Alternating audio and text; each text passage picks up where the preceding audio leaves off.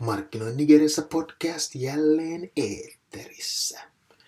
Kiva taas pohdiskella hieman ääneen muutamasta ajankohtaisesta asiasta ja tapahtumasta täällä Nigerissä. Tosiaan, niin mä oikeasti toivon teitä palautetta siitä, mitä voisi tehdä paremmin, minkälaisia aiheita haluaisitte, että käsittelen. Jos kuuntelet markkinoinnigeressä.fi blogin kautta, niin sinne on helppo jättää palautetta – jos kuuntelet podcast-appin kautta, niin sinne on myös todella helppo jättää palautetta ja muista antaa jotain tähtiä. Mielellään hemmetin paljon tähtiä tietenkin. No tämän päivän aiheena on lentokenttien yksityistäminen ja nigerialaiset papit, eli uskonnolliset papit. No, lentokenttien yksityistämisestä presidentin kansliasta tuli vihdoin viimein viesti, jota on odoteltu varmaan sellainen muutama vuosikymmen. Eli Nigerian päälentokentät vihdoin yksityistetään. Tämä siis tarkoittaa sitä, että maan hallitus ulkoistaa lentokentät jollekin yksityiselle taholle, joka toivottavasti onnistuu näiden kenttien pyörittämisessä pikkasen paremmin kuin hallitus on onnistunut tähän asti. Nigeria taitaa olla niitä harvoja kapitalistisia valtioita, jotka vielä tänä päivänä yrittävät täysin itse pyörittää lentokenttiään. Jos oikein muistan, yksi pienempi kenttä on Lagosissa ja ulkoistettu ja se selkeästi toimii parhaiten, vaikka julkiset tahot aika hyvin yrittävätkin sabotoida sen aktiviteetteja jatkuvasti. Itse mä oon pitkään miettinyt, että, että miksi Nigerian lentokentät näyttää 70-luvun pussiasemilta Siis tota, muistan yhden paikallisen liikenteen lentokentän, jota korjattiin ja tilapäisesti kenttä oli siirretty teltan alle. siis, siis teltan alle. Tietenkin Nigeriassa voi tehdä mitä vaan, kun ilma on yleensä niin hemmetin hyvä. Mieti, kun Tampereen kenttä siirrettäisiin teltan alle keskellä tammikuuta. No, paikat näissä kentissä on, tai kentillä yleensä ränsistyneitä, sähköt katkeilee, ruokaa ei oikein saa mistään, kuitenkin maa on iso, ja vaikka rikkaita ei prosentuaalisesti ole kovin paljon, niin Nigerissä rakastavat lentomatkailua. Esimerkiksi Lagos Lontoo. Lagos on British Airwaysin kannattavin reitti, siis oikeasti kannattavin reitti maailmassa.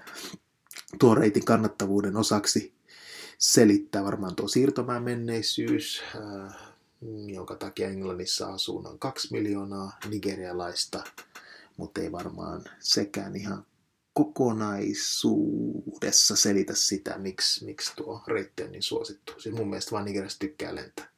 No, Lonto on myös tunnistanut, että Nigeriassa turistit kuluttavat kolmanneksi eniten rahaa kiinalaisten ja venäläisten jälkeen. Eli aika hyvässä sarjassa ollaan siinäkin. Kokonaisarvioltaan noin 20 miljoonaa Nigeriasta asuu ulkomailla, neljä kertaa Suomen verran ja suurin osa heistä palaa Nigerian säännöllisesti ja sitä kautta viettävät suhteellisen paljon aikaa Nigerian kansainvälisillä kentillä. No varsinkin kun jokaiselle kansainväliselle lennolle pitää Nigeriassa tehdä matkalaukkujen jättö vähintään kaksi tuntia aikaisemmin, niin kenttä tulee aika hemmetin monelle tutuksi. Niin se on tullut mullekin tutuksi. Ja siis Nigeriassa vallitsee myös tämmöinen vahva lahjakulttuuri, joten tyhjin käsin on huono palata ulkomailta Nigeriaan. Varmaan osaksi selittää sen, miksi nigerialaiset turistit käyttävät niin hemmetisti rahaa niissä ostoksissa. No mun mielestä nämä tekijät jo itsessään mahdollistaa sen, että lentokentistä voisi tehdä sellaisia kauppapaikkoja, joissa myyminen olisi helpompaa kuin karkin vieminen nukkuvalta lapselta. No, ehkä tämän uudistuksen myötä sitten alkaa uusi aalto puhaltamaan ja saa nähdä oikeasti, miten vaikeaa tästä prosessista tulee. Siis muutosvastarinta tulee ole aikamoinen, kuten voi kuvitella. Eri tahot, jotka on tähän asti tunkeneet lentokenttien ylläpitoon tarkoitettuja rahoja omiin taskuihinsa, niin alkaa varmasti kapinoimaan ja loppaa, että tämä muutos ei tapahtuisi ainakaan seuraavaan vuosikymmenen.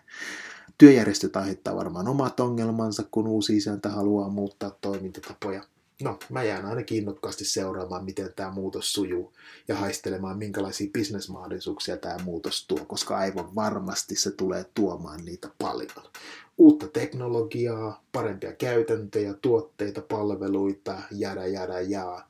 Eikö meillä ollut se joku Airport Cluster, jossa alan toimijat vaikuttaa? Sieltä voisi ehkä löytyä jotain sopivan Nigerian uusiutuviin tai uudistettaviin lentokenttiin.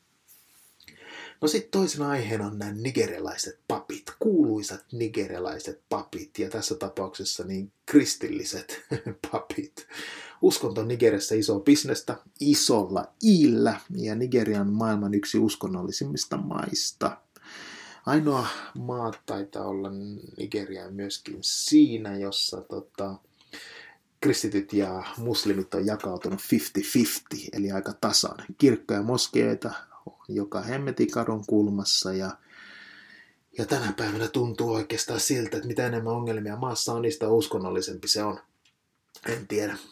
Näin se vaan mun silmissä alkaa näyttämään.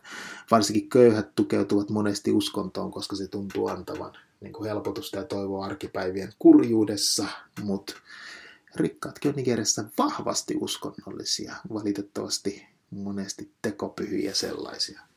Eli näitä kirkon kymmenyksiä varast, niin kuin maksetaan varastetuista korruptiorahoista ja sillä saa sitten niitä syntiä anteeksi, kuten, kuten tota, ennen vanhaan 1500-luvulla katolisessa kirkossa. en ollut silloin, silloin tota, siellä, niin en voi todeksi sanoa, mutta näin olen kuullut. No siksi ei ole ihme, että Forbesin 20 rikkaimman papin joukosta, niin seitsemän on nigerialaisia. Parhaiten menestyvä taitaa olla tämä Bishop David Oyedepo, jolla on noin 150 miljoonan dollarin omaisuus. Ja siis monesti tämä raha ei tule pelkästään kolehdin keräämisestä, vaan yleensä kirkon rahoja on ihan fiksusti sijoiteltu vähän muihinkin juttuihin. No yleensä valitettavasti nämä kirkon jäsenet eivät yleensä pääse osingoille muistan silloin, kun asuin Abujassa, niin mulla asui naapurissa yksi arkkipiispan tytär perheineen. Heidän perhe omisti kymmeniä yksityiskouluja ja yksityisen yliopiston. Vaikka nigerialaiset papit ovatkin taitavia rahankeruussa, niin kuitenkin avassa luokassaan on brasilialainen Edir Mahedo. En tiedä sanoinko sen oikein, mutta oli ainakin hauska lausua se noin. Joka on perustanut Universal Church of Kingdom of God – ja hänellä on 1,1 miljardin dollarin omaisuus. Ja hän on Forbesin mukaan rikkain uskon lähettiläs. Eli tota, uskossa hyvä elää. Ja jos ei muut bisnekset kiinnosta, niin kai sitä pitää itsekin alkaa saarnaamaan. No, se oli Markkinoi Nigeriassa podcast tällä kertaa. Palataan taas pian asiaan. Moro!